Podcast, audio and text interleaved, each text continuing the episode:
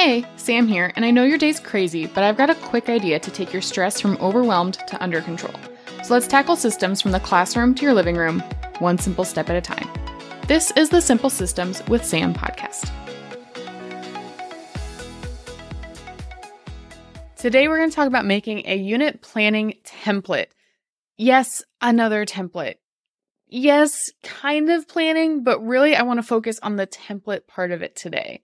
And you might start getting a little bit frustrated with me saying, Sam, templates, we get it, they're good.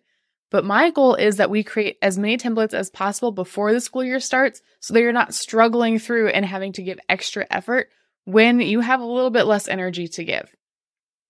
Consider this template like a word bank on a test. It's going to give you all of the options of things that you can do, and then you just arrange them later. This is like the puzzle pieces that we will put into a beautiful picture later on. And in fact, I'm going to walk you through the different sections that I would create in a unit planning template, and then also how I walked through the unit planning template myself earlier today when I was mapping out my first unit for my freshman science class Atomic Structure and Periodic Table. It's a good one. And as we walk through it, I just want to let you know that if you are on the email list or if you want to follow the link in the show notes, I do have a free unit planning template page that you can download and use yourself. But we're going to walk through several different things that you could add or take away from and modify to make it your own. Because while this system works for me, it might need some tweaking to work perfectly for you, and that is the goal. What we're trying to do is create all of those puzzle pieces, right? So last week we went through and we decided the order of our units and we spaced them out appropriately in the school year so that we are not trying to fit too much in or stretching too much out. We've been aware of breaks and where they're going to come up to make sure that we are fitting our units appropriately around long breaks. And now we are going to take and think of all the pieces we want to include in each unit. This is going to give us that outline that we can then start just sorting information into. So, the first piece of information that you want to know when you're mapping out a unit is the unit title. You might also want to include standards. Now, I will be very honest, the first time I walk through any course, I pretty much ignore the standards. Not because they're not important, they're important for what we need to do. However, when I am spending this time researching other textbooks or other people who have gone through and created curricula, and I am following their pattern, so that I can create my own curriculum, well, I'm going to make sure that I'm hitting all of the things that they hit, which probably hit the standards. And it's going to also provide me with the other information that I need to support the learning that goes to meeting the standards. Of course, later on, I like to go back and double check and make sure that it's all coming together the way it should. But the first time out, unpopular opinion, it's not really a priority for me. The third piece that you're going to want to start thinking about is the topics or the sections that you're going to have in that unit. So this is another set of puzzle pieces that are going there. And that is one thing that you want to make sure you have enough space for on your unit planning template because this is where you're going to start rearranging things. This is where you might start condensing things and everything needs to be clearly labeled, whether you're color coding, whether you are numbering them, giving them a letter or a symbol. Each topic is going to need some sort of identifier so that you can match things up with it later on, which will make more sense once we talk about all the other pieces. Another piece of the puzzle for our units are things that you want your students to practice. Now, we might not know yet if that's in the form of stations, a web quest, a worksheet, but we know that we want our students to practice certain things. So what skills do you want them to practice? And you'll list all of that as well on your unit plan template. And once you have all of your sections listed out, you're going to want to figure out what quizzes or tests you're going to have for that unit. You're not writing down details, but you might say quiz over section one and two, quiz over section three and four, and then you have the unit test. This, again, is just more pieces of the puzzle. For science specifically, and potentially for other subjects, I'm just not as well versed in those. I would also include a possible anchor phenomena on my puzzle pieces, at least help guide what is going on. If you don't feel like you're at that stage where you can add the phenomena in, then don't worry too much about it, but it is an option. Then, because we are in a world of needing our kids to get up and moving around and engaging with things, what types of projects, activities, or labs you might want to include when you are going through the unit. I know for science, hands on labs are really important, so we want to make sure that we're constantly including them as often as we can in units, but enough for our sanity to stay intact. And then the last section that I like to consider is what subplan template do I want to include in this unit so that my students are practiced on it? I've included details about my subplans before, but I use template subplans so that I can always pull them up when I'm not there and my students know exactly what's going on. For them to know what's going on, though, they do have to practice them. So whether it is my science current event, whether it is a podcast summary or scientist research page, they know the expectations of that assignment because I include them in my units and we practice them. These are the sections that I include on my unit planning template, but depending on what subject you teach, you might need to include other things. So if you teach an English class, you might also have clips to watch or poems to read. I'm not really sure, but those are the ideas I've got right now. So consider what puzzle pieces you want to go into your units. Now, if one of your school or district's initiatives is, for example, to have more reading and writing practice within every subject across the school, then you might also need to include a section specifically for that goal, saying, here's how I'm hitting this within this unit. Another thing that I like to do is include a section on what soft skill I want to teach within that unit.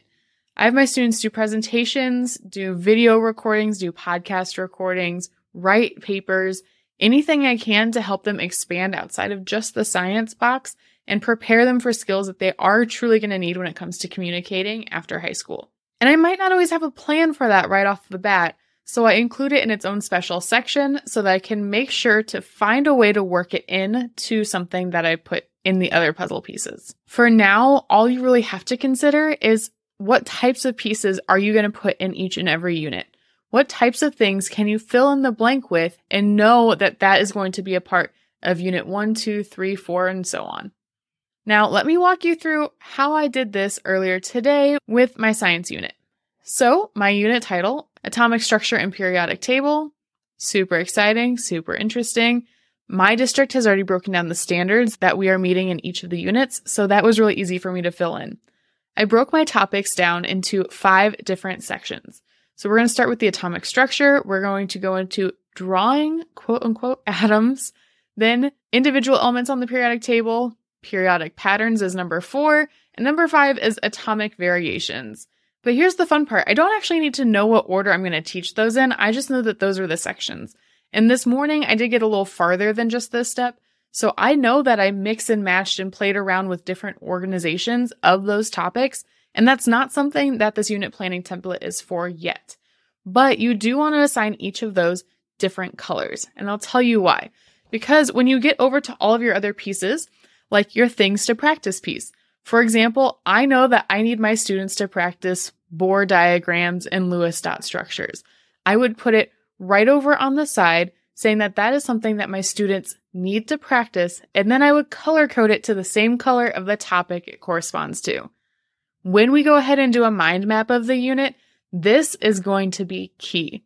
This is going to help put all of the puzzles into place so we don't really have to worry about how the plan comes together later on. Now for testing quizzes, in my school, we do weekly quizzes on Fridays. So it's whatever we learned about that week, you have an open note quiz over that Friday that makes it a little tough to, for me to be able to say over topic one and two, over topic three, whatever it might be. So instead, under quizzes and tests, I just put quiz one, two, three, and four, and then the unit test. I could add a quiz five in if I think it's going to take five weeks. We'll get to that in the next step. And then projects and activities. For me, I know that I have three hands on activities that I like to do for this unit, and they vary based off the different topics that I have. And then there's a project that we do as well. So I would again try to color code those to the topic that they fit under. And then my sub templates to practice. I have a couple that I want my students to get familiar with earlier in the year so that I can use them as soon as I need to. So I would put those down here and I can assign them to a topic, but because I use templates for my sub plans, I could also just use them as a filler on a short day or as soon as kids finish a quiz, they can get started on one on their own.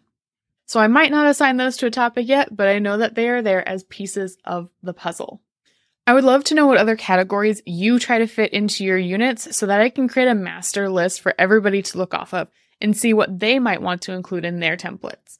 If you could, send me an email at hello at engineerdoeseducation.com or a DM over at engineerdoeseducation on Instagram. I'd love to hear your thoughts. Before we go, I do have a couple things that I want to mention. Coming up, I will be referencing my unit planning kit a lot. This is actually one of the favorite things I've ever created, and I'll link it in the show notes if you're interested. It is not required to be able to complete the next steps in this unit planning series that we have, but it is something that streamlines so much of my work for me. And I've already had people reaching out because in the beginning of it, I do include a year long breakdown where you can map out what you think your units are going to look like. But then also it's going to auto populate so many different pages for you. And it is updated every single year. And so if you want to look into that, I'm getting the updates ready for you as we speak. The other thing is, if you are a new teacher, I do have a collection of some of the things I wish I had when I was a first year teacher.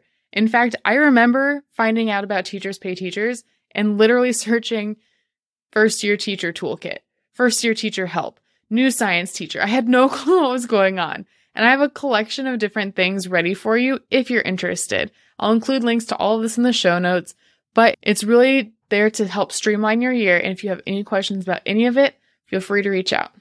We're going to continue this series next Tuesday. And in the meantime, on Friday, I'm going to walk you through my first week of school activities.